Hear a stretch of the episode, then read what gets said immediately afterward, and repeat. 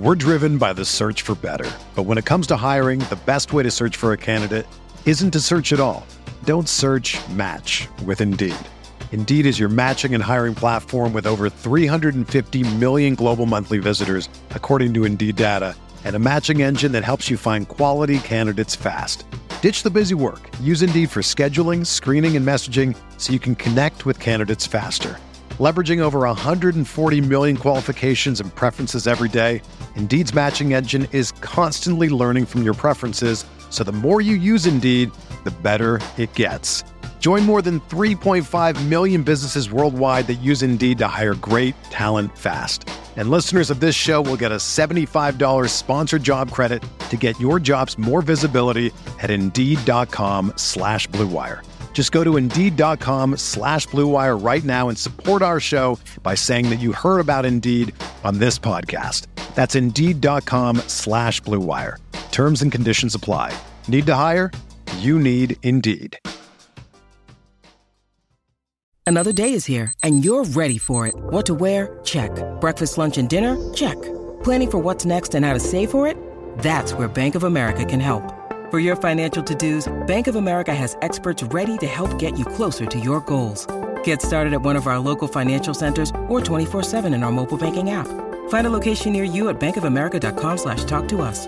What would you like the power to do? Mobile banking requires downloading the app and is only available for select devices. Message and data rates may apply. Bank of America and a member FDIC. Thank Mayo experience.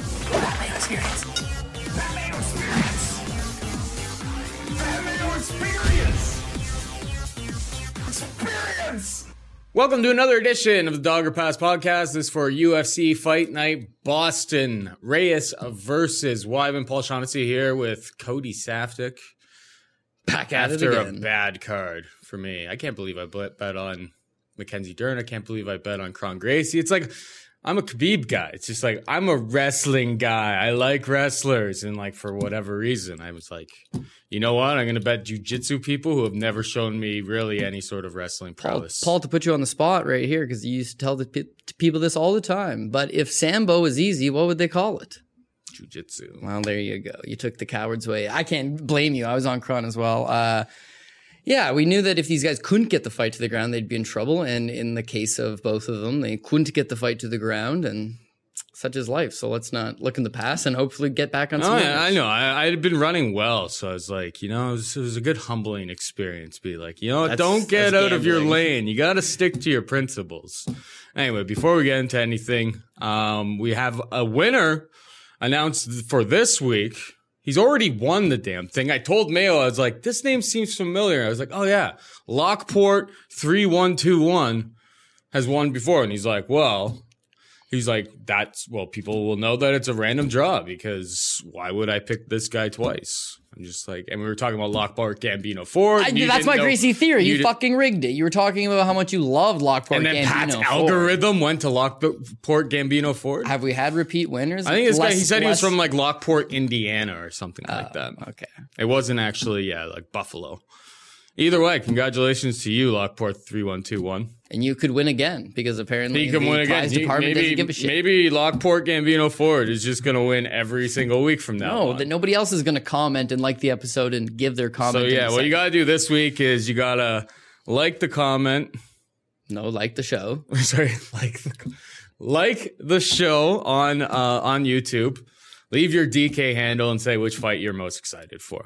I know it's kind of it's a real cop out this week. You didn't have a great idea, so it is Well, what fair it is. enough, fair enough. But you Well, got- there's you know you got you got Reyes versus Weidman. You have Jeremy Stephens who seems very upset at Yair Rodriguez and rightfully so. But little, we'll get little, to that. A little more momentum towards that one now. You got Yeah. Greg Hardy, which is a very polarizing character. You got Joe Lauzon. Maybe the last bonus fight hunter. for him ever. It's Yeah. possible. Joe Lauzon is the bonus hunter king of the world. And last but not least, Maycee Barber. What about lot of Deron y'all- Winn, who's DC's little protege? Yeah, it's actually a fun card. So leave. What's your most excited? Yeah, I about? like the card. I'm, I'm actually for a fight night. It's it's pretty good. loaded Yeah, I love on a it. Friday. Yeah, let's get into the action then. We've got uh, Dominick Reyes taking on Chris Weidman. Dom Reyes is 8,800 and minus 175 favorite. Chris Weidman, 7,400 and plus 155. Here's the thing. There's so many question marks on this. A zillion fight. question marks. So let's go through them. So, question number one Why is Weidman coming up to 205 in the first place? Because like eh, I don't think he ever really seemed like a guy to me that I was like, you know what he needs to do? He needs to get out of this weight class. He always made weight. I'm sure it's hard. It's hard for everybody, but it was he wasn't a guy that seemed like it was killing him to get make the 185 pound limit.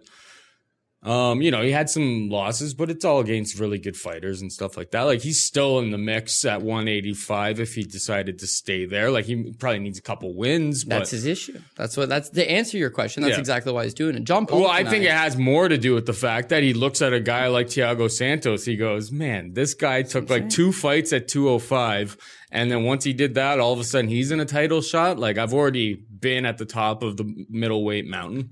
I'm killing myself to a degree to get down to 205 or down to 185."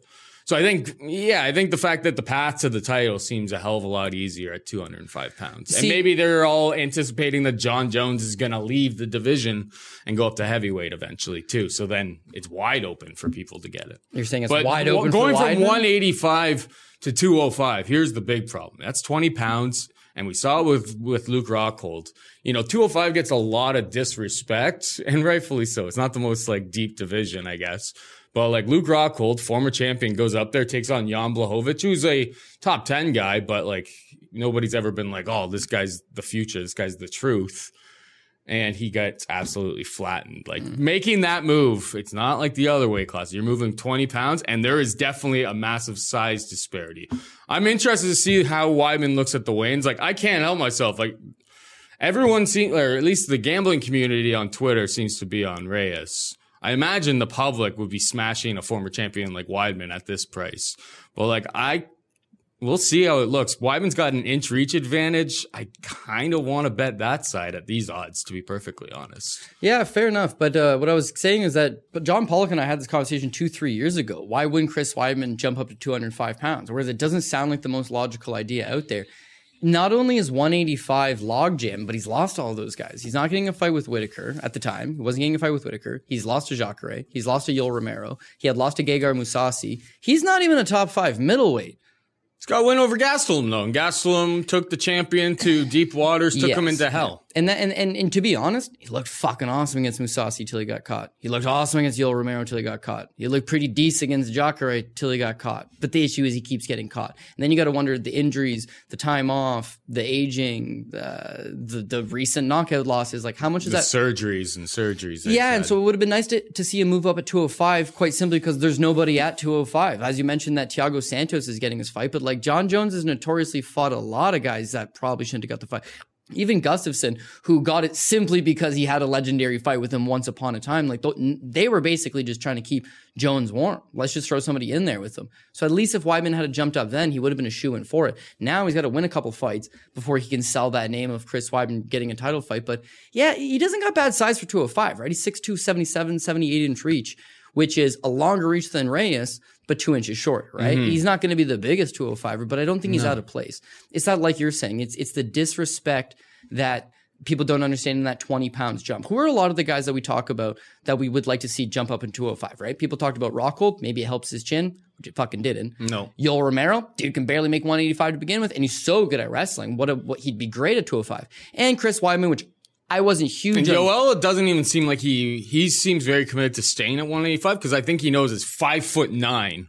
It's like it's hard for him to go up to 205 pounds and be. Yeah, Jon Jones probably has like 15 inches reach advantage on him or something like that. You Yeah, know and herein, herein lies the bigger issue now is that all of those guys are great grapplers. They're great at getting their opponents on the ground.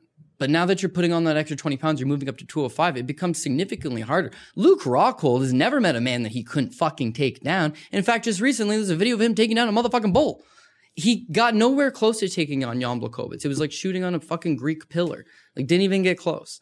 It was a big difference, that size advantage. Even though he's six foot four, even though, six foot three, I should say, even though he's got It's the the, size. thickness, like the, It's- it's the chest ju- thickness, like the just general body type. Is there's a big, there's a different body type for a 185 pounder and a, a 205 pounder. It's the general thickness. Now, people would say, oh, well, Yoel Romero, he's an Olympic silver medalist. He's so athletic. He's got great wrestling. Listen, if he's botching takedowns, if he's getting stuffed out a few times by uh, Robert Whittaker, Robert Whittaker used to fight at 170. He's mid-size at 85 at fucking best. And now you're telling me that he's getting stuffed in a few takedowns attempts there. he's going to move up and all of a sudden just be taking down guys at 205, no problem. Again, it's styles make fights. Depends who he's fighting, but it's a lot harder, right? And I think that Weidman will have the same issue here. Reyes wrestled in college. He's not a complete slouch, where that's probably not the best part of his game. He's going to be able to stuff some takedowns. He's got good gas tank. He should be able to. I, I guess he did not look good his last time out, but if we're putting that aside, like maybe he can exploit Weidman and take him to deeper waters.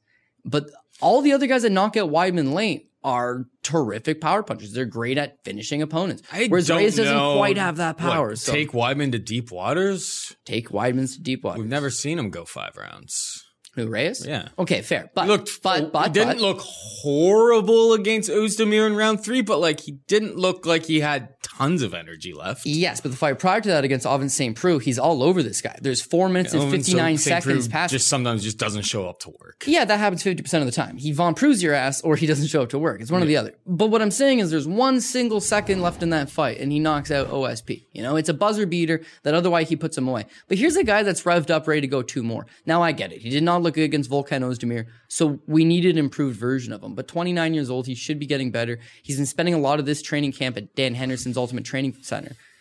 And whereas he's there, he's probably working with a lot of wrestlers. He's probably working with a lot of guys like Chris Weidman, albeit not on Chris Weidman's level. But you know, keep the fight outward, uh, upwards, grind on this guy, keep your cardio in check, and move on. What what I want to talk about Chris Weidman is we always talk about the legendary wins, the Anderson Silva wins. You were there. You were there for, for, in my opinion, one of the top three, if not five, biggest moments in MMA history. You were there. I was How fucking long ago was that ball? um well, it's gotta be like seven, eight years ago. So my, I'm me and my boy. I'm suggesting. I mean, I could just play the video. yeah. Play the video, right? No. What, what height? What height? I fucking told you this was gonna happen! We knocked out the spider! We knocked out the fucking spider! Woo! Hey, hey, ready? USA! USA! USA! USA! USA! USA!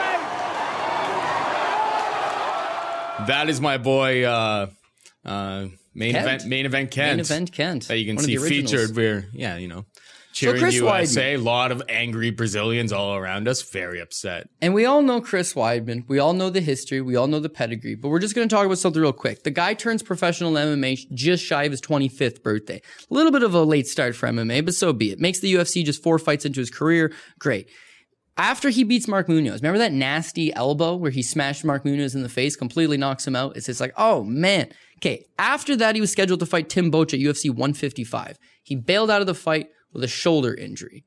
He ended up taking a year off and was booked into the Anderson Silva title fight on a year long absence. That's why it was a historic moment. That's why nobody was giving him a chance. Dude's coming off a year long shoulder surgery layoff and he beats the greatest of all time. Great. Beats him the second time. Then he's scheduled to fight Vitor Belfort at UFC 173. It ends up being uh, him versus Machida at 173. Only Weidman bails out with a knee injury. So he's taken a year off because of his shoulder injury. He's now taken a year off because of his knee injury. Sorry, two months. He comes back, beats Machida, the knee injury. Okay. Now he's scheduled to fight Vitor Belfort at UFC 181. Only Chris Weidman breaks his hands. That one I'm not concerned about. I'm more concerned about when he bailed out of the Vitor Belfort fight at UFC 184 with torn rib cartilage. Okay, fair enough.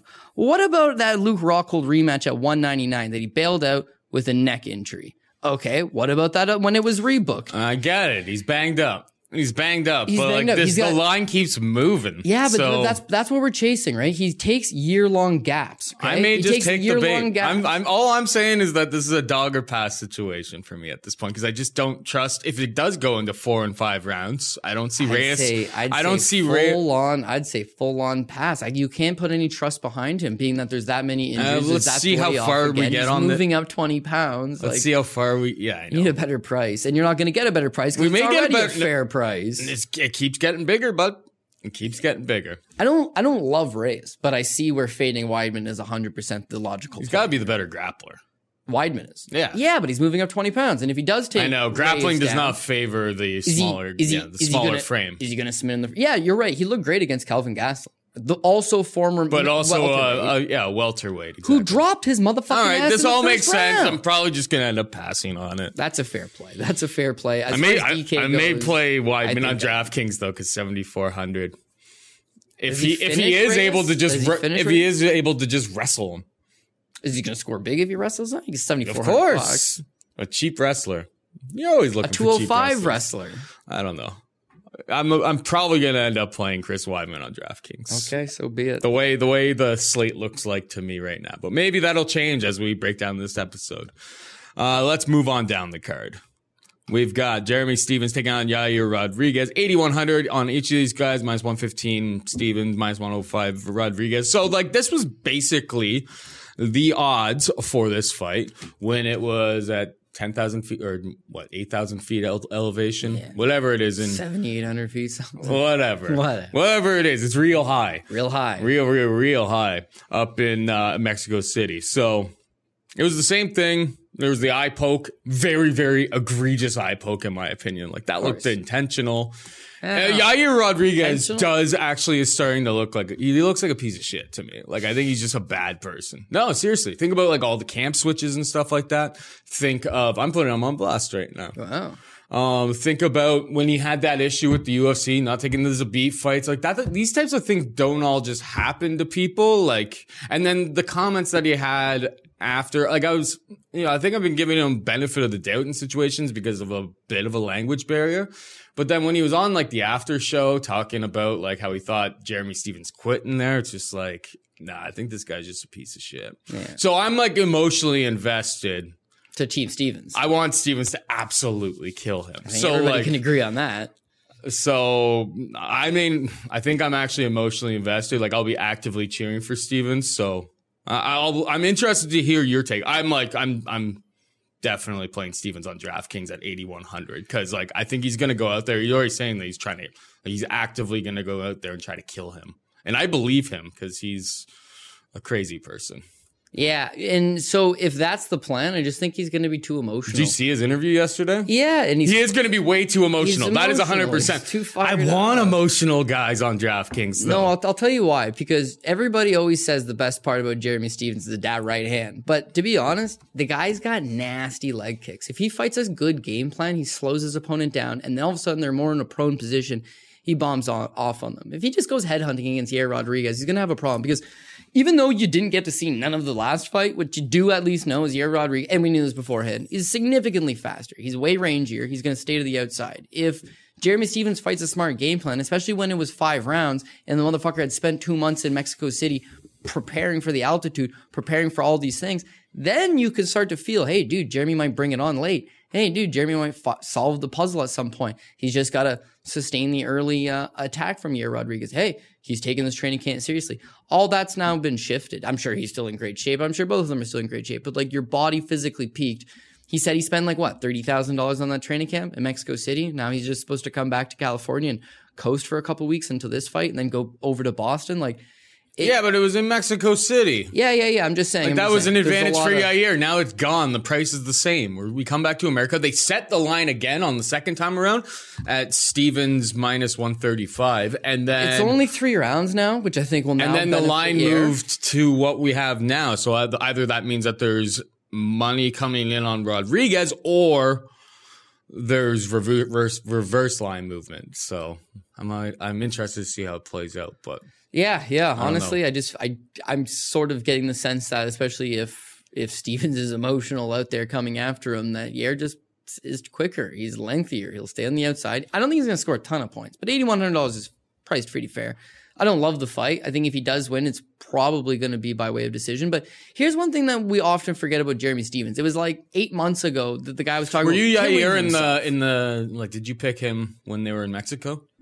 I Or think did I did, and I didn't, and I didn't love it in Mexico, but I think I went with Yair. And one of those guys probably just went back to his regular routine, and one of those guys had a scratch retina for a few days, and then had to get back into the groove of things, and then He had to go fine. over. Like- His eye looks crystal I'm, I'm, clear. I'm, I'm, I'm I sure mean, he is. Michael fine. Bisping won a freaking UFC title with Yeah. uh, with the glass eyes. So Yeah, yeah. You- to be honest, I don't. I, I got nothing more to add on this fight. I think it's all mental warfare. I think again, I was trying to say Jeremy Stephens was talking about killing himself six, eight months ago, saying he had to go see a sports psychologist, right? So now he gets this big fight in Mexico City. It's headlining a card.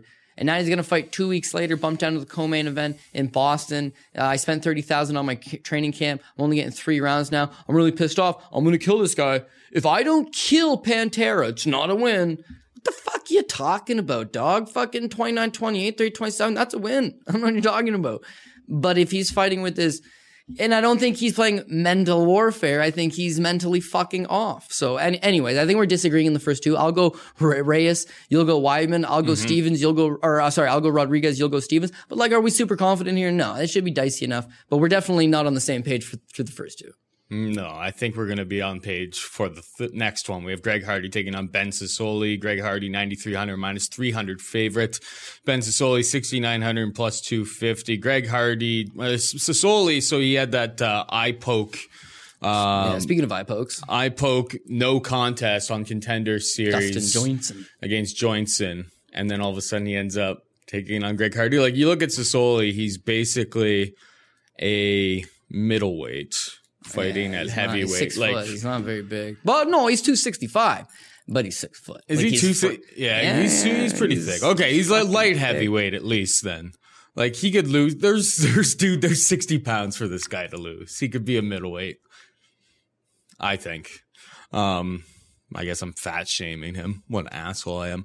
Either way, Greg Hardy. put him on the are- in, in terms of athleticism, like there's such a mismatch here. Greg Hardy's obviously super green, but like the writing is on the wall here. Sosoli's stand-up game, at least from limited stuff I saw. Obviously, I watched what the first two minutes of that one fight before the eye poke. Like he really only seems to have, you know, the left that he that he sets up, or was it left or right?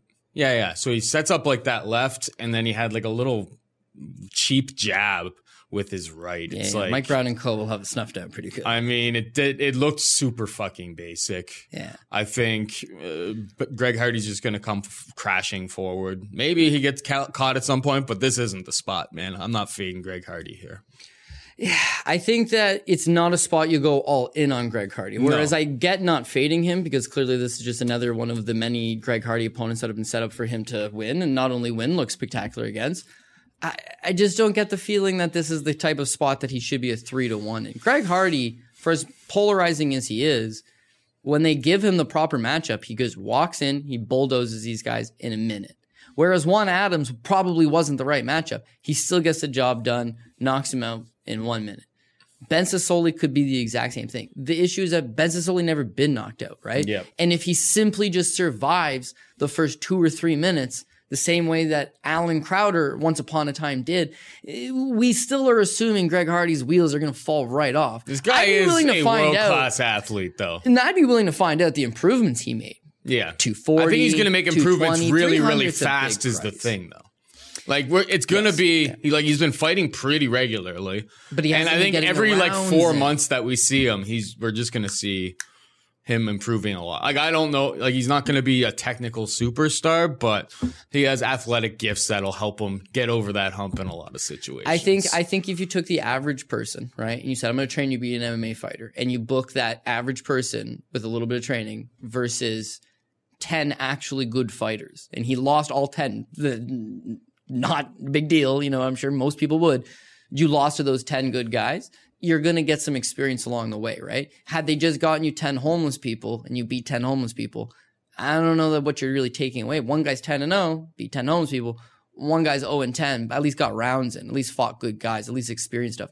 Hardy's not experienced anything. The one time that he was experiencing rounds, the one time he got out of, not only got out of the first round, got out of the first few minutes of the round, he fucking knees the guy in the head while he's on the ground because he likely wants a way out. He looked completely gassed. He looked completely lethargic. Sosoli has got a background. Sosoli's got more pro experience. Sosoli was on the Ultimate Fighter despite losing. He lost to the guy that eventually won the show, and he went to decision. All his other losses are by decision. There's a great chance that he's so much slower that Greg Hardy walks in, throws them coconuts right on top of his head, knocks him the fuck out. I completely agree. Uh, but the, the, herein lies the He's issue. just so green that you don't want to be laying big numbers. It's 300 is just quite simply too big of a price Yeah, tag. But enough. but That's if you're a playing DK, statement. if you're playing DK, You're gonna have it. You're gonna need exposure. You're, you're probably gonna want at least some shares of this guy. I think we can all agree on that. But but I'm 300 is a sure risky he'll probably price be tag. like. Uh, there's a lot of options on this card, but I bet you he'll be at least forty percent owned. Greg Hardy, at least, maybe maybe like fifty. Remember, uh, just recently, Jeff Hughes versus Todd Duffy. It's the same thing. Like one guy should probably just walk in and knock him out. And Dan, he almost did. But when he did it, he was like, "I gotta get out of here." Fake the eye poke, right? Hardy was like, "Oh, dude, crowd Yeah, didn't go down. I'm just gonna blast him on the face while he's on the ground with his knee." Todd Duffy, too, Todd. Duffy that day did not look like the Todd Duffy that was in my mind's eye. Yeah, You know what I mean? There's a no contest. Nobody lost. All right, let's move on. We've got uh, Jonathan Pearce taking on Joe Lauzon. Jonathan Pearce, 8,500 on DraftKings, a minus 150 favorite. Joe Lauzon, who's already talking in interviews about retiring, is 7,700 and plus 130. I was impressed with uh, Pearce, not in the first round, but um, as as the fight went on, kept a super super high pace. That guy Rosales that he fought on the Contender Series, like that kid took an absurd amount of damage. The finish at the end where he just like absolutely clocks him. Like that kid was hurt. Probably shouldn't have even been still in that spot at this point, but this is MMA. So I'm not, I see people like asking for like fights to be called early all the time and stuff like that. It's the last card people were like, oh, these fights are going on too long. It's like, ah, my general take on this is like, I, while I understand that we're sitting around on a Saturday night watching people punch each other in the head for fun. So, you know, these guys don't want to have the towel thrown in on them. So who am I to tell another man whether he can take more damage or not, if that's what he wants? Anyway, well, that was a little bit of a sidetrack. Yeah, it was a sad sidetrack too. Got me fucking depressed, but all right. Sorry. Yeah, this one. Yeah. Um, I mean, Joe's probably going to come out hot, but Joe has shown in the past, and this is before he was like, he's pretty washed at this point. He has shown in the past that he will slow down as the fight goes on. And the one thing I really liked of Pearce is the cardio. So the, the pricing does make sense to me on this fight. Eileen Pearce, no bet yet, but uh, I'm interested to hear what you have to say. Yeah, yeah. This one is uh, sad in the sense that I think we all love Joe Lauzon. And yeah, could he pull out a Urijah Faber one last moment? Or, you know, get the win?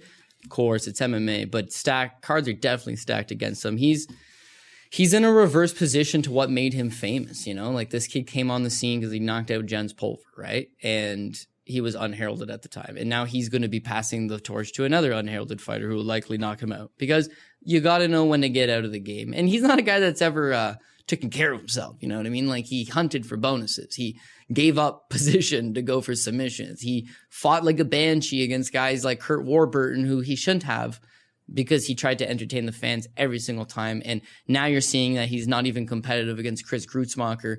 You get the sense that the end is near.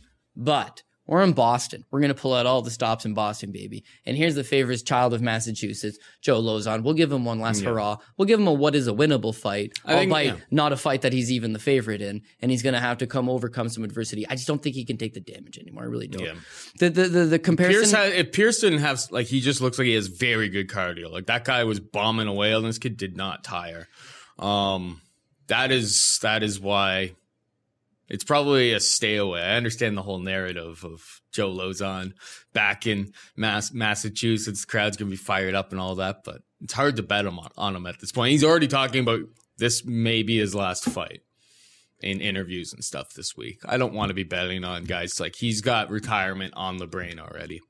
Yeah, and and I'm not gonna make the whole. He's probably got CTE on the brain as well, but yeah, he's Well, kind of he's. he's taken some damage in his fights, and we want to see him go out properly. But he's getting this young hot kid who's uh, sorry, Jonathan Pearce is out of the MMA lab. He's I don't want to be the guy to say it, but I guess because I took a shot at Lauzon, I might as well even out the playing field. But like Pearce seems fucking dumb as a doorknob, man. Like woof. Uh, not particularly smart. This is what he does. He's a, he is a smart. He's a he You think a, he's a New Yorker or something like that, eh? no, no. It's a, I, uh, I, I don't know. Just the impression I get off of him. But regardless, I mean, he's out of the MMA lobby. He's scrappy. His takedown defense should be there enough that You just got to make Joe Lauzon work. Joe Lauzon has never had a good gas tank. Even prime Joe Lauzon does not have a good gas tank. And so if he doesn't go out there and get that huge finish early in the first round, he's not a knockout guy. He knocked out Pulver, knocked out Diego Sanchez, but not a big knockout guy. You could go for it. Maybe he gets a cut stoppage like the Kessa fight. I just don't think you can, with any vote of confidence, back him, especially the way that he was taken out against Gruetzemacher. They had to have mercy on him. He's not taking a long layoff. He wants one more. We give all the legends one more. This guy is, in my opinion, a legend just from what he's done for the company. We'll give him one more. But just like everybody we give one more to, not a good fight. You mm. know, like they didn't give BJ a good fight. They didn't give Faber a good fight, though he won.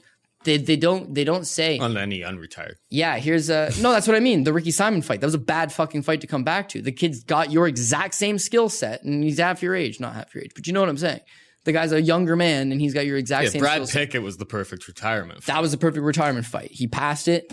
If you're gonna pass on this, we're gonna give you a tough fight. And and Joe Lauzon notoriously turned down a contract offer one time from the UFC, stating, "I don't want you can keep some of the money. I don't want all that money, but I want right of refusal on these opponents because like I want to have fun fights that I can go out and get a bonus." And, and, and cheer on the fan, but I don't necessarily want to fight these top five, top 10 contenders and get smoked out. I tried it. I fought Anthony Pettis in Japan. I got kicked in the fucking head. I'm done with that. I want some fun fights. Yeah. So, so no doubt he's had probably some say in fighting Jonathan Pearce. As some, as some part of me thinks that he's at least looked at Jonathan Pearce as opposed to a couple other opponents and said, I'll take that guy. Yeah. But this is where you're at in your career. Okay. One guy's looked good coming off the contender series and one guy's the all-time bonus leader in UFC history. And it's just, you, they're, they're crossing paths. And back to the Jens Pulver thing. Jens Pulver was a former UFC fucking uh, champion. Beat BJ Penn for the lightweight title when BJ was BJ. Fought in Japan. Fought all the greats. And when he fought no name Joe Lauzon, it was a young and up and comer who actually went on the Ultimate Fighter after that. And, And Pulver was the coach. And Pulver was the coach. Because that's the way the sport goes. Good And- thing he wasn't on his team. Could you imagine that? Because you'd be like, oh, yeah, how about you tell me all about what to do in my fight? Yeah, because that worked when you fought me, pal. Yeah, that worked the last time. That you would fought me. that would not be with how MMA fighters, you know, the perceived. Yeah. Joe Lauzon's an interesting cat, though we will miss him. He's a he's a cool, like down to earth, like One of the normal dude. That's a good guy in this sport. His Showed up to work with his lunch pail. I know that's all cliche and stuff, but uh, yeah, thank you for all the fights. And, and guys like Randy Costa, who are a protege of Joe Lauzon, going to get fucked up. But you see there the trend is moving. He'll he'll be a great coach in the in that area, and uh, I, I think he'll continue to do great things. Maybe not in the professional ranks. All right, we move on down the card. We have Maycee Barber taking on Jillian Robertson. Maycee Barber is 8,300 on DraftKings, minus 130 favorite. Jillian Robertson, 7,900 plus 110. Who you got here, Cody? Well, do you believe the hype or not? I mean, if we're all to believe, I mean, I bought into Barber- hype last week, and let's see what happened to me. Oh, yeah, it wasn't, it was like the worst week. I bought into all the hype jobs. I'm going to lay off the hype. Maybe not fade the hype because this is the week that maybe the hype comes through. Maybe the hype. Penny comes for through. your thoughts, though, first. Yeah, well, I don't know. I just feel like again the hype train's behind Maycee Barber. I don't know if it's exactly in the same. It's almost like one with Greg Hardy, right? When there's a lot of people behind you, they you get a better price than your skill set should should show. Maycee Barber, she's She's only been a min- massive she's favorite in all of her matchups, and then now they're laying out this number. That's because the ev- thing. because every because everybody Is every realizes, person. I haven't looked at like the bet MMA tips page. I wonder if uh I wonder if everyone's betting Maycee Barber. Like if everyone's hammering. No, I don't think so. I think this is the week that a lot of people are trying to fil- fade and go Jillian Anderson because Jillian Anderson, if anything, Have you actually looked or no? Well, no, no, you haven't no. looked on the site. No, I don't give a shit. I'll try to look it so up what? A while bunch you of people talk. are betting one way. I Uh, know. I always. It's interesting to see it sometimes. Yeah, it's though. interesting to see at the end of the week and seeing a lot of the phony prices that Like it's just like when you with. just see. Ton- no, I, I don't even care about that. I just care about seeing like sometimes you just see like it's, everyone's betting on one side and the line just stays still. That's when you start panicking. yeah. I don't know if this will be the that kind of happened with the Dern fight last week. That's what it was. So you're saying that it's just gonna Nobody it- was betting Ribas. which is why she won. Is that what you're telling? Yes. Yeah. Anyway, carry on. Yeah, okay. Well, Jillian Robertson appears to be a better grappler. And what's Maycee Barber's thing? You know, she's rambunctious. She likes to close the pocket. She likes to throw elbows. She's young. She's exciting, but You can take this girl down. You can get this girl down. You can out hustle her. There's ways to defeat her. And because she's undefeated, because she's a pretty girl, it just seems like there's a lot of uh, momentum behind her. She's talking about being the youngest champion in UFC history and defeating Jon Jones's record, and then tries to call out people that are not even remotely in her level, like trying to fight Paige VanZant, for example. Like, why are you trying to fight her if you're talking about being the youngest champion in UFC history? Just doesn't make any sense. But that's just a young person in general, man. You got these great ideas. Everybody around you is telling you that you're going to be the next big star. You've got it on written on your fridge at home. Oh, I got this long to become the next champion. You're you're getting it all in. You know, Aspen Ladd was kind of the same way. I think your head it gets to you, and all of a sudden you believe you're much better than you are, and then you get a humbling experience. Every undefeated fighter, for the exception of the one Jon Jones, gonna get that humbling experience. Well, it wasn't humbling for Aspen Ladd, your baby, because yeah, well, because no, it that's was a problem. obviously That's a problem that she didn't own up It was to. obviously disc- uh, discrimination, Cody. Clearly, yeah, fucking Herb Dean. Is that's not a, that's a bad look. I was gonna leave. I was gonna leave your baby look. alone, but it's a terrible look. Trust her. me, trust me. I know. Like I don't know, know who's in on I her know. management team, but like that's not gonna win you any fans. flat out appealing it was a bad look. People are and then the like, quotes la- that come laughing at it, the like- situation. Yeah, like I maybe mean, my there is something like you know. In fairness, like Herb Dean basically let Chris Weidman die that day against Chris uh, against Luke Rockhold after like the spin kick takedown. And then he, he did jump in maybe a little bit early, but these things just happen in MMA. The way that she fell, she fell forward. Like it was just a bad look, and she didn't really react well. She just kind of went to like hands and knees and waited for a second punch. You could have let her get in with a couple couple punches there, but I'll tell you why I. I don't think it was sexist. I'll tell you. No, no, it wasn't, it wasn't sexist at all. This is my biggest point that I took from it. Okay, I'm at the Waynes and I watch somebody almost fucking die on the scale. Okay, she looks awful. True, I forgot about that. up. Yeah, that she's was like, big. She's like seizure. I go on that Twitter. scene the I go on Twitter. I'm before like, does not help out her situation yo. with Herb because Herb's watching that. Yo, Holmes, he's an I- official. He's got to know about somebody having a bad weight cut like that. Dude, I'm thinking this fight's not going to happen, right? The commission surely is not going to let this fight happen, but they do. And Herb, being the responsible veteran that he is, says, I'm going to keep an extra close eye on this girl because she's definitely drained out. That something could be wrong. I'm going to keep an extra close eye, okay? The fight starts. The very first punch she takes, she folds to the ground. Does that not scream something's wrong with her? Yes, something's wrong with her. Now is the time where you stop in and stop. You step in and stop the fight because it's just going to get worse from this. And then the on the miraculous chance that she manages to stand back up, Germaine de Randamie is still going to be standing there and going to put her right the buck back down. So I don't know. I have no problem with what Herb did. I getting back to this. Is, yeah, it's- who wins? it's- Maycee it's- Barber or Jillian Robertson? it's it's ownership, right? And in Maycee Barber's case, uh, the, you got to look back at just let's look at the look quick run in the UFC. The Hannah Cifers fight matched up. Hey, I matched up great with Cifers. Didn't look good in the first round. Found a way to win in the second. The the last fight against uh, JJ Aldridge, she got dropped in the first round. Didn't look good in the first round. Lost first round. Found a way to win in the second round. I don't know that Jillian Robertson's that kind of opponent. She typically kind of gets better as the fight progresses as well. She has a black, I don't know, I think she's a black belt. Regardless, she's got the grappling advantage. I think she's got the wrestling advantage. I'm going to give cardio to Barber. I'm going to give striking to Barber. I'm going to give size slightly, slightly to Barber. I- I did- This is a close, dicey fight. Yeah. It's priced accordingly. and you, you know got to what? go with one of them. I went on to this, that site and I looked, and honestly, people are pretty 50-50? people are pretty split. So I think I was thinking everyone was going to be jumping on the hype train, but yeah, no, people No, are I on both. dog or pass. People I are on both sides. So When I get to my dirty parlay, chances mm-hmm. are I'll cower down and go Barber. But I think it's a dog or pass fight. fair enough. Talking about erectile dysfunction isn't easy. Usually we just brush it off or blame ourselves, saying things like, I lost my mojo, or we avoid it altogether with excuses like, I had a long day at work, or sorry, honey, I'm just not feeling it. But with Roman, it is easy to talk about it. With a real doctor who can prescribe real medication, it's simple, safe, and totally discreet. With Roman, you can get a free online evaluation and ongoing care for ED, all from the comfort and privacy of your home. The doctor will work with you to find the best treatment plan. If medication is appropriate, Roman will ship it to you with free two day shipping. The whole process is straightforward, simple, and discreet. Getting started, simple. Just go to getroman.com slash PME and complete an online visit. Erectile dysfunction used to be tough to tackle, but now there's Roman. Complete an online visit today to connect with a doctor and take care of it. Just go to roman.com slash PME to get a free online visit and free two-day shipping.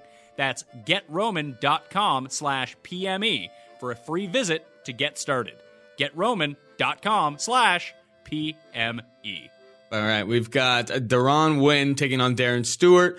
Uh, Deron Winn is 8,200 minus 125 favorite. Uh, Darren Stewart, 8,000 plus 105. All right. So this was like a pick 'em yesterday and I didn't bet it. Um, I wish I did. I, I don't understand this line at all. I, I don't either. This will be my parlay. This is a fucking smash This play for my- Deron Winn. Yeah, this would be my. Like I know he's shit. small, he's way outsized, but like Darren Stewart and Darren Stewart has made a lot of improvements. But uh, the path to victory is still the wrestling. I know that Deron Winn was going against Spicely. He worked on them hands and he got hit. He got hit on the feet. Don't get me wrong, but it's like he's not using his wrestling in that spot because that's the only place that Spicely can hurt him. You know what? Where the uh, you know what uh, Darren Stewart's not going to do here? Hurt Deron Winn on the ground. We go for the takedowns. We go for them early. This guy is you know DC's protege. He's not you know the the Olympian that DC was, but the guy's a good wrestler. Guy's All- beast. yeah, he's a beast. And he's super small. He's gonna be able to get these takedowns. He's gonna go for those takedowns. He has good coaching. Like this is a, in my opinion, this is like it's almost too good to be true, and that is my one concern. It's just like I know. I, know. I don't understand. It was my. It was. I, I'm happy to see the line moving towards what I think is the clear play. At least that means that like the books are starting to react to it. Maybe there wasn't very much action on it. People, you know, there's so many UFC cards. It's like people only start to focus on the lines when they, you know, focus on the card that week. But this seems like an absolute smash play. I will have Deron Winn on my DraftKings lineup, 8,200, and uh, I'll be betting him too. Yeah, I agree. It just seems almost too good to be true. When the fight first got announced, I was like, yeah, definitely going to go win for the win one more time. But eh, I wonder what the price is going to be. Then when it came out, oh man, Yeah, man. people are into Darren Stewart. Maybe it's a case of MMA math. Maybe you look at it like, oh, Darren Winn didn't look overly good against Eric Spicely, and uh, we got the dentist here rearranged him. So Styles make fights, as Cody Saftik likes to say. Yeah, and one thing that I'll give, um, one thing that I'll give Darren Stewart is that he's actually worked a lot on his wrestling. Being For that sure. he is a striker, he realizes most guys want to take him down. He's 100% made that effort to shore up that game plan. But there's certain guys you just can't quite get ready for. And if Darren Winn goes in the game plan of just quite simply take this guy down, he should do that. For guys that need a quick recap on him, he was a three-time state wrestling champion in high school. He was a two-time junior college national champion. He was also a three-time All-American. He tried out for, he's won a pile of international awards and all that stuff, well, like trophies place at all. It was a two, like he was on the national team for a few years. Da da da da da. Tried out for the 2016 Olympics, didn't make it. Now he's into MMA.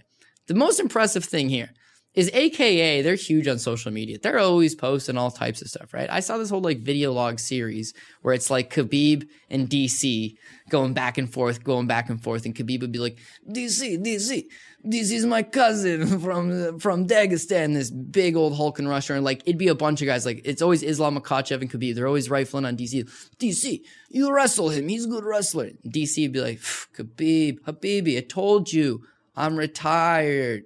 You want some Darren Winn? Darren Winn! Darren Winn is his hitman at this point. Darren Winn's the guy that's just like, oh yeah, some Russian dude's coming in here and they're joking around with DC, but hey, some American guy's got to step up and take this guy down. It's just like he's the guy. Like he's in the prime of his career. 2016 Olympics he misses out on. Like he's he's undersized, but he's just like DC, right? And DC really only the whole size disadvantage thing really only caught up with him late. And it's But when you're that DC. low to the ground, you're getting Yeah. underneath them hips. But similar to DC, he's working on his hands. He realizes he's got the wrestling in his back pocket, and I got to work on my hands. When I get Eric Spicely, Eric Spicely doesn't pose a whole lot of problems. So just like we're saying with Greg Hardy, get rounds in, and that's where AKA is a little bit smarter, right? Look at Khabib versus Al Iaquinta. I could take this guy down and route him, but I want to get some rounds in. I want to work on my hands. What's the improvement he makes on his hands? He drops Conor McGregor. He goes out and wins striking exchanges against Dustin Poirier. You got to get live action rounds because fighting with a 16 ounce glove in the gym with headgear uh, when you're going 75% is not going to quite do it. But you take that time, you improve from that. Darren Winn could have just held down Eric Spicely, but again, Spice is a grappler. His best path, his best path, sorry, was to get the fight to the ground somehow, whether that be him on top of you and try to throw up his submission. So he played the smart route. He worked on his hands. The Tom Lawlor fight, he worked on his hands. This is another fight. His hands are improving, but fuck it, dude. Let's not work the hands here. You got to get this fight to the ground, take this guy down, smash him up. And I think that's exactly what he's going to do. I think the price tag is definitely there. The one thing that I will admit is that Darren Winn was a finisher when he was fighting cans. Since he's fought in decent levels, he's not getting the finish. He should have knocked out Spicely, who maybe has a questionable chin, didn't even come. Well, I mean, it was a fun fight. And then the Tom Lawlor fight. Talk about questionable chins. Tom Lawlor's fighting up a weight class as well, and he's been professional wrestling the last two years. You should have knocked him out as well. Didn't knock him out. So I don't know that he goes out there and puts it on Darren Stewart and gets the finish, or if he just positionally holds him down and gets the win. So I'm a little bit hesitant, even though I love the money line. I don't really love $8,200 on DraftKings. He may not be able to get back up, I guess. He takes him down once. Yeah, did DC ever pass to side control and then know, go to man. mount? No, he held down half guard and pounded him from half guard. That's what they do. They're I'll let smart. you do the Iron Man this week then, because I am Did you like win on Iron Man? no. Okay, well, yeah, neither did I. Oh, yeah, we no, had, yeah. Dern- we had Dern and Kron Gracie on that lineup. It was not good. Um. Anyway, yeah, Deron Winn. Loaded up for me. Um, Manny Bermudez takes on Charles Rosa. Manny Bermudez is 8,700 minus 140 favorite. Charles Rosa 7,500 plus 120. Who you got here? I got to talk myself into a real dog here. Like Jillian Robertson was the only one that felt like it was a decent enough spot. It's plus 110, it's just not enough. I I could see Rosa winning, but the 30 month layoff because of a neck injury, like who in their right mind puts money on that? So because of that, it seems like a hard pass. But uh, Manny Bermudez, for as much as people are giving him, he does have the grappling advantage. I totally agree. Uh, they're both from the area. I think he's from like South Shore. But Charles Rosa is physically, isn't it nicknamed Boston Strong? Like he's going to have the hometown pop if he's in decent enough shape. Here's the big thing. Rosa's got a gas tank. Rosa can go multiple rounds. At least he could. The last time we saw him. He could he could take the fight into deeper waters. Oh, I don't know that Manny Bermudez can do that. Then you got to factor in this, okay? Rosa's never been subbed. Rosa's got good submission defense, right? Manny Bermudez seems to be submit you as quick as possible. But he's got out. that type of he's got that type of dynamic submissions that's like even if Rosa he's never faced somebody with the same dynamic type of attacks, I guess. Yeah, and I've seen people with sore necks, and for whatever reason, they come into the gym, they hit the bag, but they don't grapple because it's hard to grapple with a bad neck. So, like, has he made any improvements to his grappling? I don't know. Is Manny Bermudez the better grappler? Yes. Is Manny Bermudez the better wrestler? Mm, he's a terrible wrestler. But like maybe he could get this fight to the ground. But just like you're talking about Kron and, and them, it's like they only really have one skill here. That's the Kron game. Mm-hmm. Kron went for it. I'll give him that. But in this case, it's like Bermudez is not a good striker. He's not a good wrestler. If the fight goes to the ground and he's flailed around against lesser opponents and gotten the fight to the ground, then he can win. But in this case, I get the sense that like if Charles Rosa may, even made some improvements, he's a. Yeah. I think he's a better fighter. It's hard to trust with the layoff though. Very hard to trust. So because we're saying, oh, geez, he's so hard to trust, is that favors into Bermudez? No, because here's another thing with Bermudez. Bermudez loses his last fight, okay? Over Casey Kenney. Casey Kenney's a flyweight. The fight's booked for 35. This dude comes in at 140. Casey Kenney's so gangster, he takes the fight anyways. The next day, Casey Kenney comes, weigh, re-weighs in at like 140. Manny Bermudez weighs in at like 162. He's huge. It, it didn't, it didn't matter. He had that huge size advantage. It just didn't matter. So I hear people saying here, he's going to still be bigger than Rosa, even though he's moving up a weight class. UFC caused forced him to move a weight class. He's going to be bigger. But it's like we're talking with Weidman and these grapplers, and they thi- in this guy's case, he's not even a very good wrestler to begin with, and now he's moving up weight classes, taking on a guy that trained at American Top Team for many years.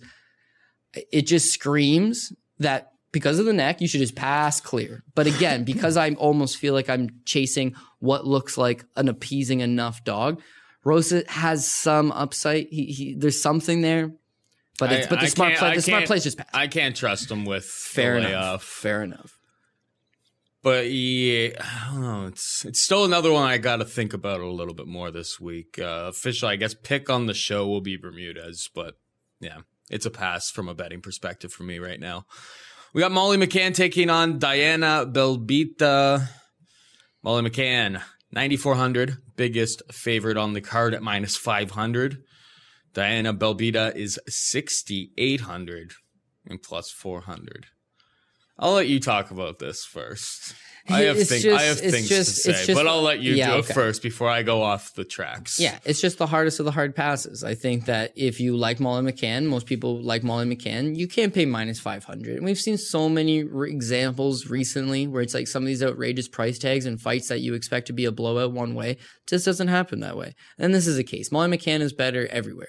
Molly McCann, even though she's giving up size advantage, She always does. She's the meatball, right? She's tiny and she has no reach and she has no up height. like six and a half inches of reach. yeah, but she generally Which is gives up. significant, but then well, the way- you continue, you continue. Right. The way she fights, it's not as if you're both hanging out on the outside. She just crashes forward all the time. So she makes up for that reach advantage all of the time. Okay, fair. So how do you get Molly McCann off of you? Well, you need to take her down. That's been the way to beat her. We've seen in her losses, that's the way to beat her. Uh, she, has she looked spectacular in the UFC? No.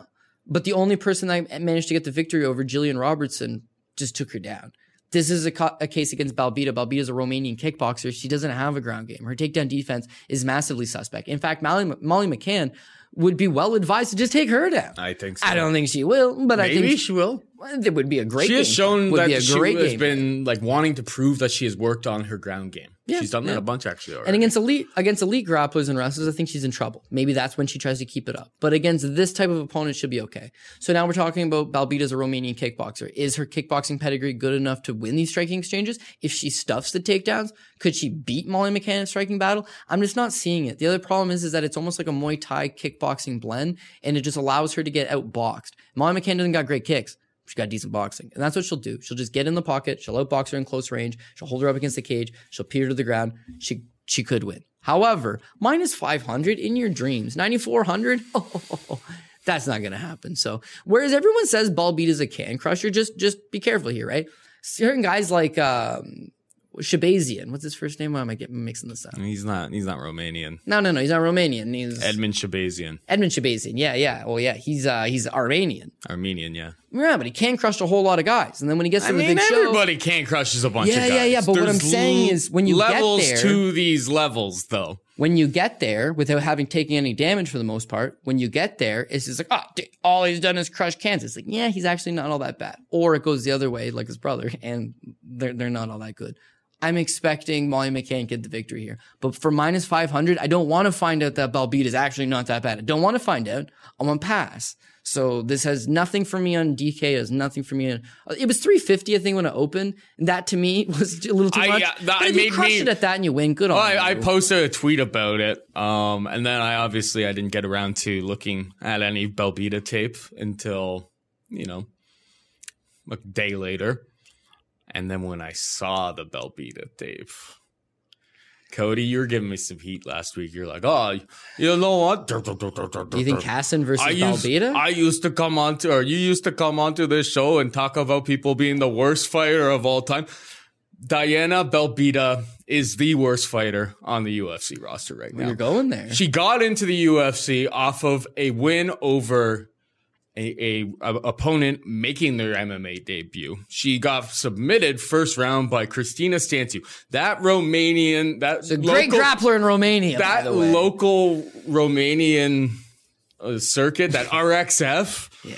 is egregious how bad it is. It's soccer mom central, man. Like watching the exchanges that she got herself into, watching the trouble that she got. Like she eats like a big. I know that this is probably a while ago. She's probably made improvements since then, but like against Stanciu, it's like she eats this head kick and then like just flails her arm out there, Yeah. and then she And just she's got a grabs it. Has too, no de- no defense against it.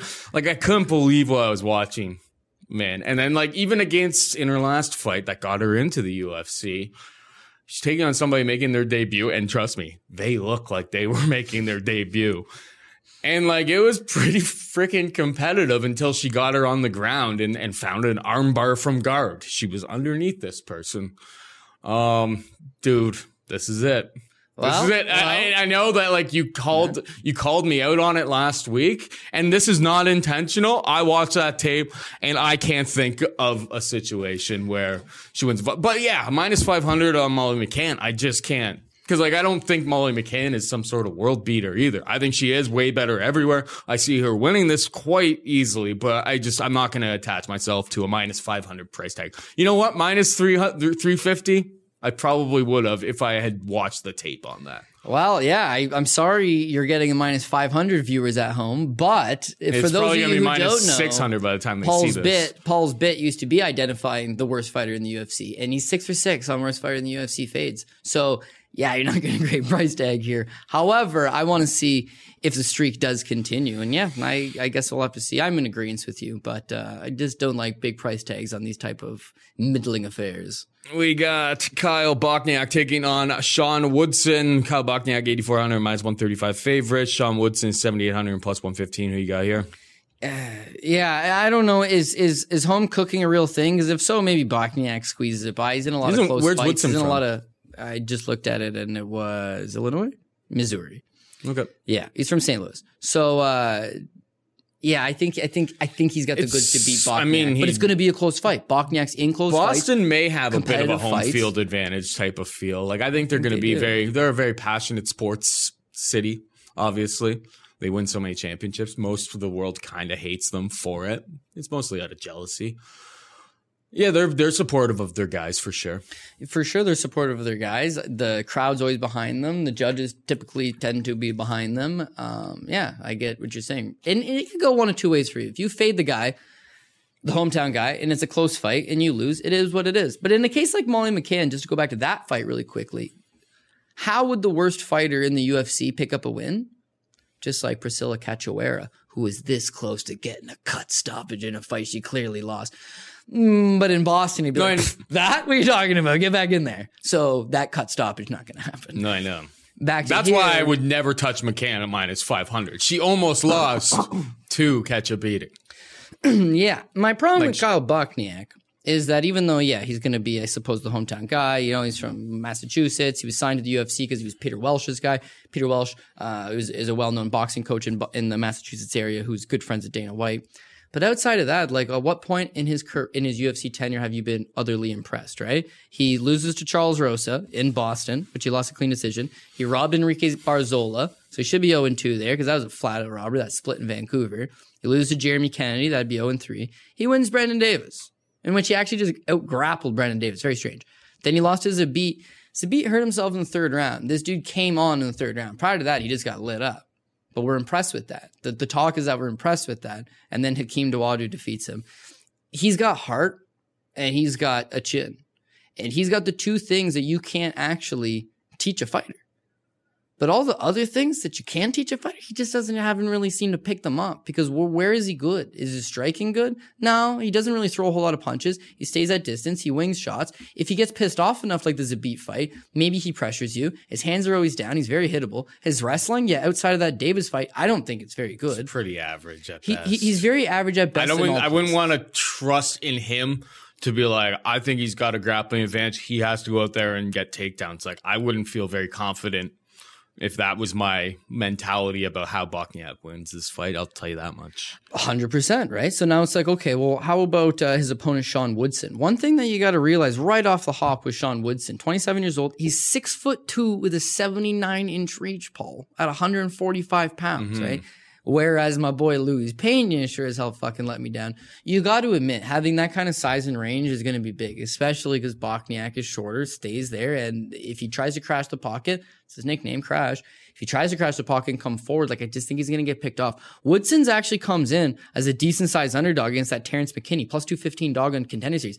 McKinney is a wrestling dynamo. Mm-hmm. McKinney takes him down like nothing. McKinney takes his back in the first round and has his way. That second round, he has his split opportunity, smokes him with a flying knee, knocks him out. He's rangy. He's got a great Kenny got gas tired tank. though. Yeah, and this kid didn't get tired. Woodson didn't get tired. Yeah, and Bokniak's not going to get really tired either. Though, I, don't think, this kid's going to have much better output because he's going to stay on the outside. I think he just picks away at him. The one concern is how is Bokniak going to get a job done? He's going to get him up against the cage. He's going to take him down. But he just fought Terrence McKinney, who's a way better wrestler. And even though he was getting taken down, he shows you that when he does get taken down, he's fine. He can Yeah. defend submissions. He can work his way back up, and then he can make you pay. Now Bokniak's got a hell of a chin on him, so a spectacular flying knee would get the job done against anybody. But you can't rely on that shit. No. he's going to have to fight a smart game plan of staying on the outside and picking him off. But if we're talking about home cooking, it, it, it makes it worried. This is this is a dog that I, I can't pass on. At least he's plus one fifteen. I'll Woodson. take it. But I, but I'm gonna, but I'm gonna be really pissed off when I sit there at the end of the fight and be like, Woodson won that shit and lose a split because I'm always Yeah, pissed off. Bokniak got a couple takedowns at the end of a round. because he held really- him up against the cage. you know what I Yeah. mean? Like I, I don't know, but that shit does happen. So just beware of that. We have Boston Salmon taking on Randy Costa, 8,600 Boston Salmon. His name's Boston. He's fighting in Boston. I mean, how could he lose?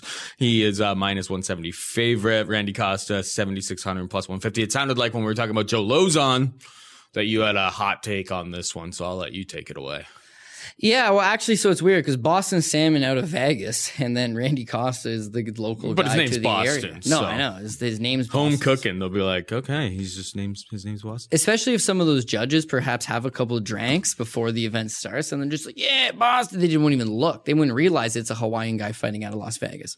But all the same, uh, I'm not impressed at Randy Costa. You talked about worst fighter in the UFC. It's not him. However, he is just such a strong argument for why the idea of UFC level does not exist. He's as regional show fighter as regional show fighter gets. He doesn't have a ton of experience. He turned pro literally one year ago. His pro debut here, Paul, happens in June of 2018. Okay. Uh, he, he, he's been fighting professionally for 16 months. He's in the UFC. He lost to Brandon Davis, who choked him out. It- that is that is one of those fights in said 16 months. And he's fighting in the UFC like it just makes no sense. But Brandon Davis choked him out. Brandon Davis choked him out. That's what yeah that's what I'm saying. It wasn't That like he just is- bopped him from the feet. That is a statement. Now- that is a statement that, you know, you probably never thought you would say on this program. no and take it from me I've watched a lot of amateur fights and one thing that you always see in amateur fighters is that they're super antsy there's a lot of energy they get out there. It's almost like the difference between pro and amateur boxing right? When you look at amateur boxing a lot of movement. The guys are moving on the outside they're using their jab they're trying to score points. When you look at the pro rank it's way slower there's more of like a shoulder roll there's more of a you don't waste all that movement with the with basically uh, with extra steps that's how Randy Costa fights like an amateur. He goes out there and just tries to finish the fight as quick as humanly possible. So his pro debut, the guy's 0 4, he beats him in 46 seconds. His second fight, the guy's 0 0, and I know Kenny Lewis, by the way, personally, he beats Kenny Lewis by head kick in 11 seconds. He's now 2 0 as a pro and has less than a minute cage time. Then he meets Chris Thorne, 5 and 9. He beats Rob Fuller, 0 and 1.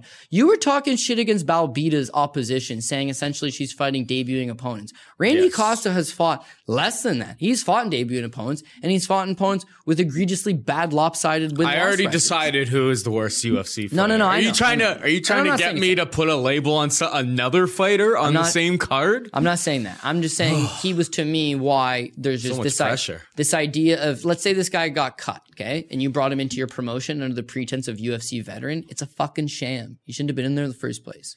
But he was Joe Lauzon's buddy. He's his student. He's 4 and 0 with four first round finishes. Let's ride this kid. He doesn't got a gas tank. The problem with Davis is he didn't look bad for the first two or three minutes. Then he got tired, which is expected because he just, he's never been to this deep waters before. And this ain't even deep waters. This is just three, four minutes.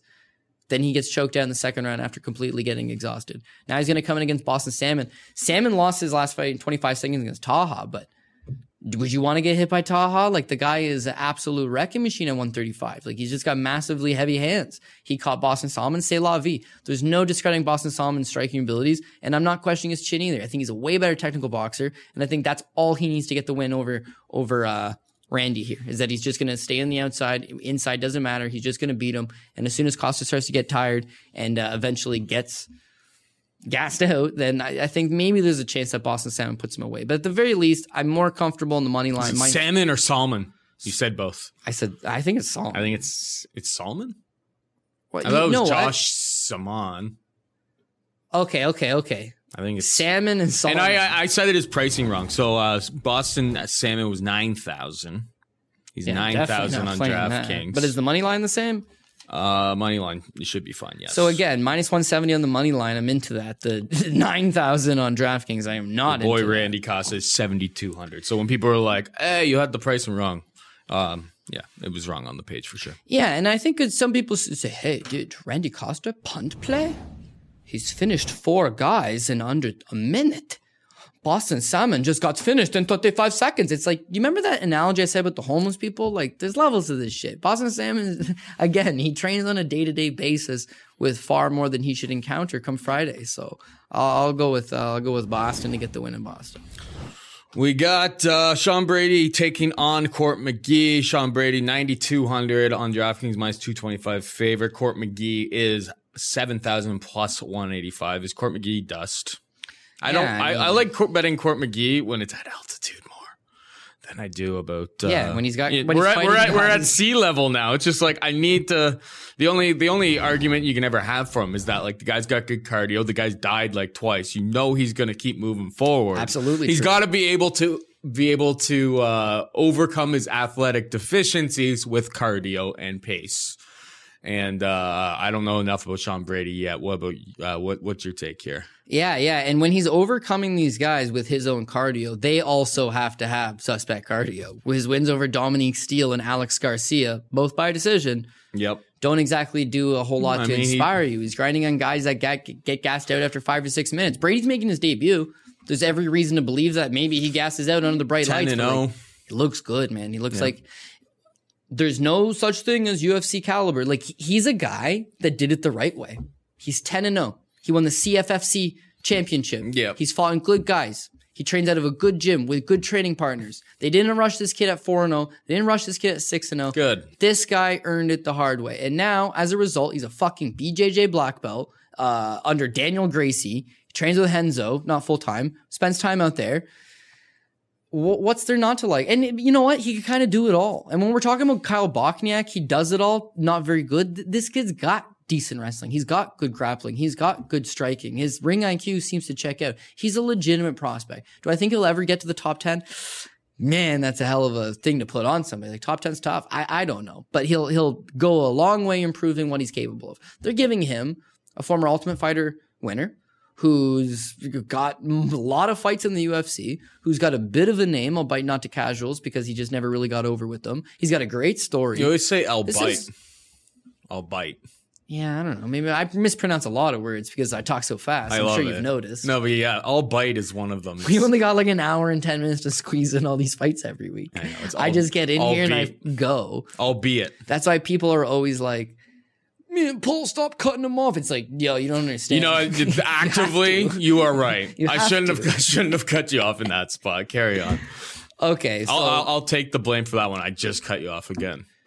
well, Sean Brady is got a couple things going for him. He's he's better all around. He doesn't have the experience, but he's he's better all around. It's a great spot for him. He's from Pennsylvania. That ain't Boston, but at least he's kind of from that East Coast thing. I, I think he's going to be just all right. 225 is a good price tag. 9,200.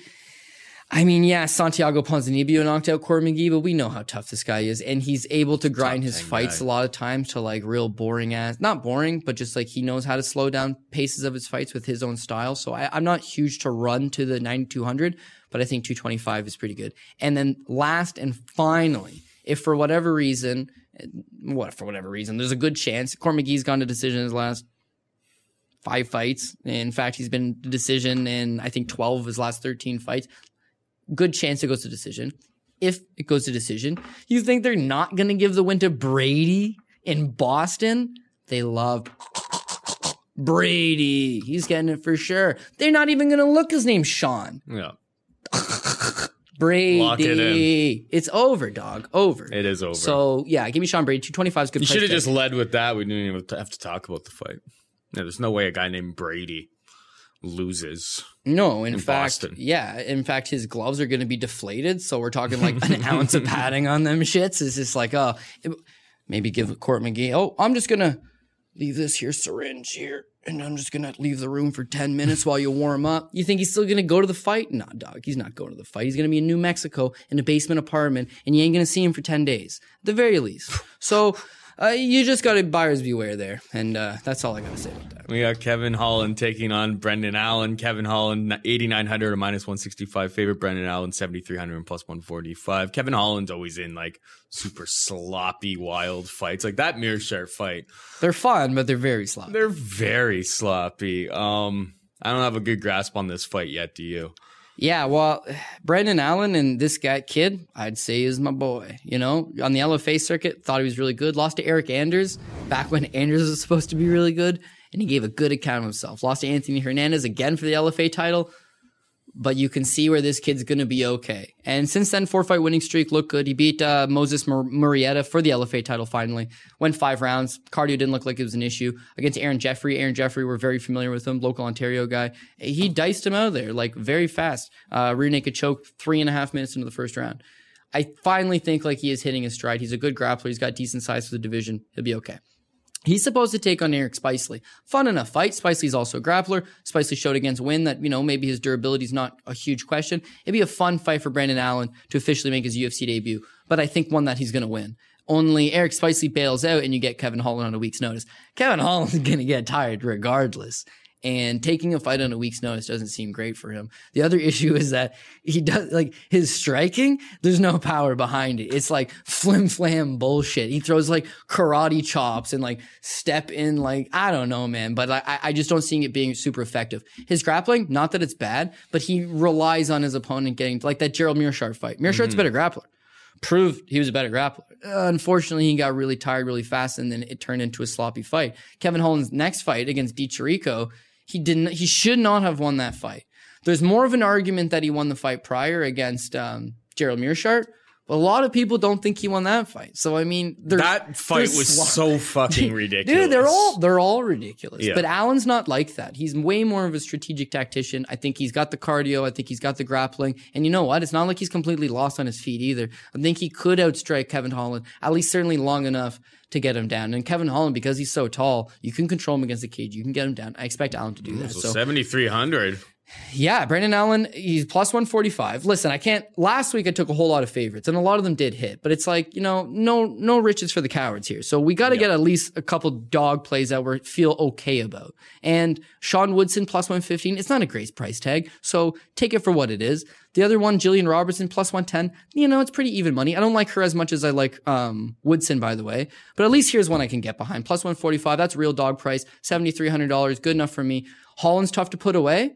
But because his fight's got so much going on, eh, maybe he gets a, a decent decent score. So DK, I'm open to it because it's going to save me money. And the money line, I need a dog. Lord hates a coward. And finally, we have a heavyweight tilt between Tanner the Hoser. I believe that was the nickname that we got for his uh, fight that was scrapped against Giacomo Lemos. Wasn't it? Did they change his nickname? I, I call no, I just call him. Oh, I call him okay, the Hoser okay. because he's Canadian. His I was name, like, he's the bulldozer. I know he's the, t- the bulldozer. He's eighty six hundred. He's taking on Daniel Spitz, who like people who listen to this for a long time know how I feel. Is uh, seventy six hundred and a plus one twenty. I'm, I'm not betting Spitz at any time. A, a heavyweight with he's got reach, like he's got long reach, and that's about it. I don't see very much power behind any of these hands. Like this guy's awful. Um, I did actually. I think I I bet Spitz against Anthony Hamilton. I believe Of course you did. because it's just like by people, and people are like, he's got no power, and I'm like, I doesn't. agree, but you don't need any power. Need power. So like, I think that's the only time I was ever on. I think that's the only time I've ever bet on him was that fight. Um, all the other times I fade him. Um, the guy's not very good. Boser doesn't seem like anything special to me. I would lean towards him, but not a not a fight I'm very particularly interested in. To be perfectly honest, I could see like a sloppy three round heavyweight tilt going to decision here.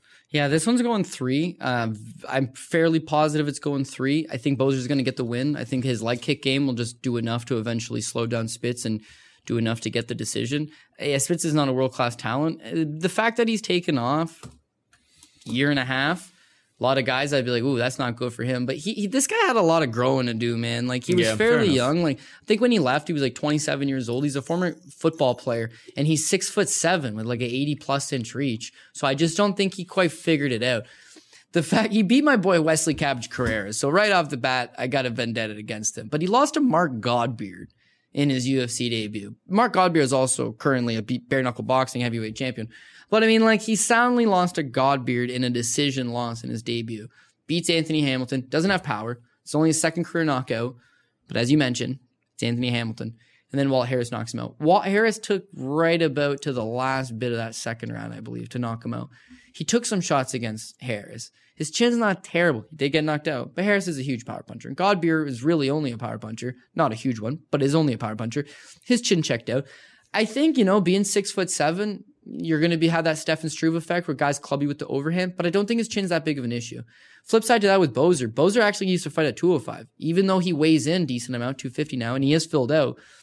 He's not a massive heavyweight. He comes from a karate background. He moves. I think he moves well for a heavyweight but it's just like it's a lot of one and done striking. He doesn't have a ton of power. He doesn't have a killer instinct. He doesn't actively pursue his opponent. But one thing he's got, he's got a killer leg kick game. He's won fights off his leg kick game. And at the very least, when nothing's happening in a fight and one guy just keeps kicking at your leg, you know, that's it just gets you a little decision victory. And that's kind of what Boser has relied on for the majority. Can Spitz just throw jabs stuff right down the pipe because that's what you do against someone who's leg kicking you. If you're that much bigger, like Spitz is what, like six six six seven, like he's he's, he's six foot seven. And, yeah, and and flip side of that, Boser's six foot two. Spitz has I think an eighty two inch reach. There's no doubt about it. Problem that is, is that when you've watched this guy throw hands before, you're like, he he sure he probably has like uh, good reach and stuff, but it's like he doesn't look like he has the techniques yet all all, all down to really uh, utilize that. You know, his, his physical gifts.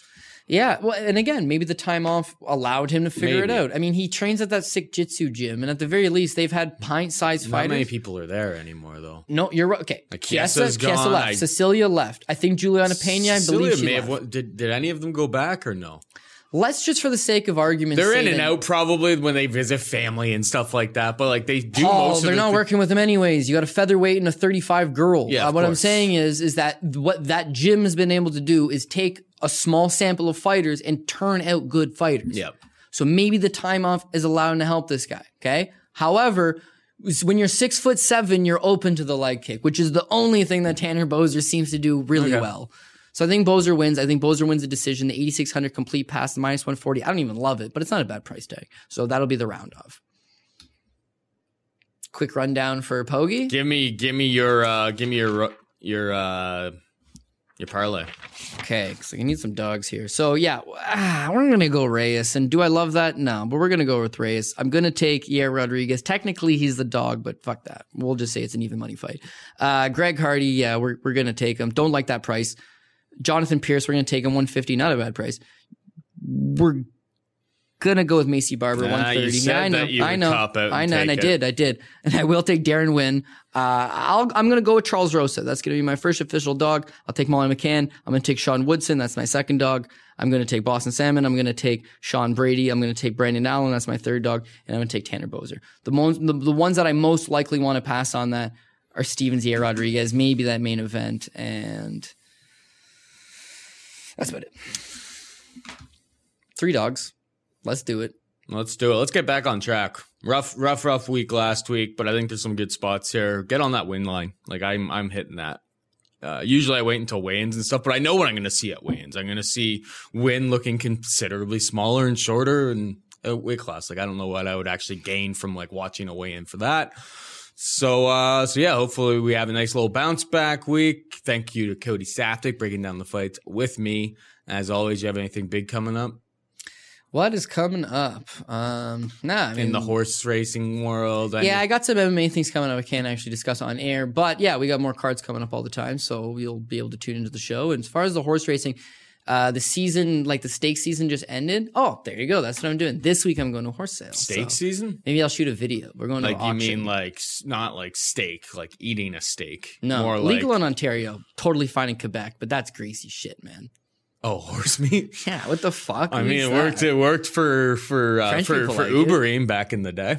Yeah, and you know what's weird is like I'm half French, and the, it's it's a delicacy in France, but it's like nobody eats it here except for in Quebec. Why? No good, untrustworthy Frenchman. Um, but yeah, yeah, no. Steak season is in like sire steaks. Like it's it's got a steak on the line. Like you're trying I to know, win. You're trying to win series to get to a final. So we had a good year this year. But typically, what happens is after the end of the year, you sell your three year olds or keep them, whatever you want to do, and then go and buy another crop of babies. Nice. Yeah, yeah. Life, Big uh, things happening. Never stops, right? All right. Well, that was our break. Oh yeah. By a quick quick reminder, this fight card happens on Friday night. which is kind of sweet. We haven't had Friday night fights in a while. And Monday was a holiday for Canadians. You're not allowed to say the name anymore because it's offensive, apparently. But Thanksgiving? oh, Paul, whoa, whoa, whoa, corporate sponsors. I had nothing to do with this guy. the fuck you talking about, man? Oh, be a shame if Christopher Columbus I mean- discovered us. I mean, I find it very, very, very funny that you are pointing this out after your your your Court McGee take. You can only pick and choose your battles. Paul. Maybe the junkie community is mad at Cody, but the Aboriginal community firmly behind my side. Yeah. Anyway, that's uh, you know UFC Fight Night Boston should be a fun card. Um, thank you to Cody Saptic bringing down the fights with me as always. For Cody, I am Paul saying goodbye and good luck. Experience. Experience. Everyone is talking about magnesium. It's all you hear about. But why? What do we know about magnesium? Well, magnesium is the number one mineral that 75% of Americans are deficient in. If you are a woman over 35, magnesium will help you rediscover balance, energy, and vitality. Magnesium supports more than 300 enzymatic reactions in your body, including those involved in hormonal balance. From functional medicine doctors to mental well being and female hormone experts, we all know that magnesium is the one mineral to improve all aspects of well being and health. But which one? Magnesium Breakthrough from Bioptimizers, the trusted choice recommended by leading experts with seven best absorbed forms of magnesium to ensure your body receives the support it needs for overall well being.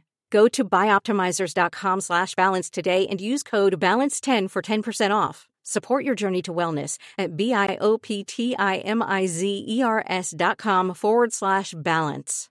Magnesium Breakthrough from Bioptimizers, your foundation to optimal health and vitality.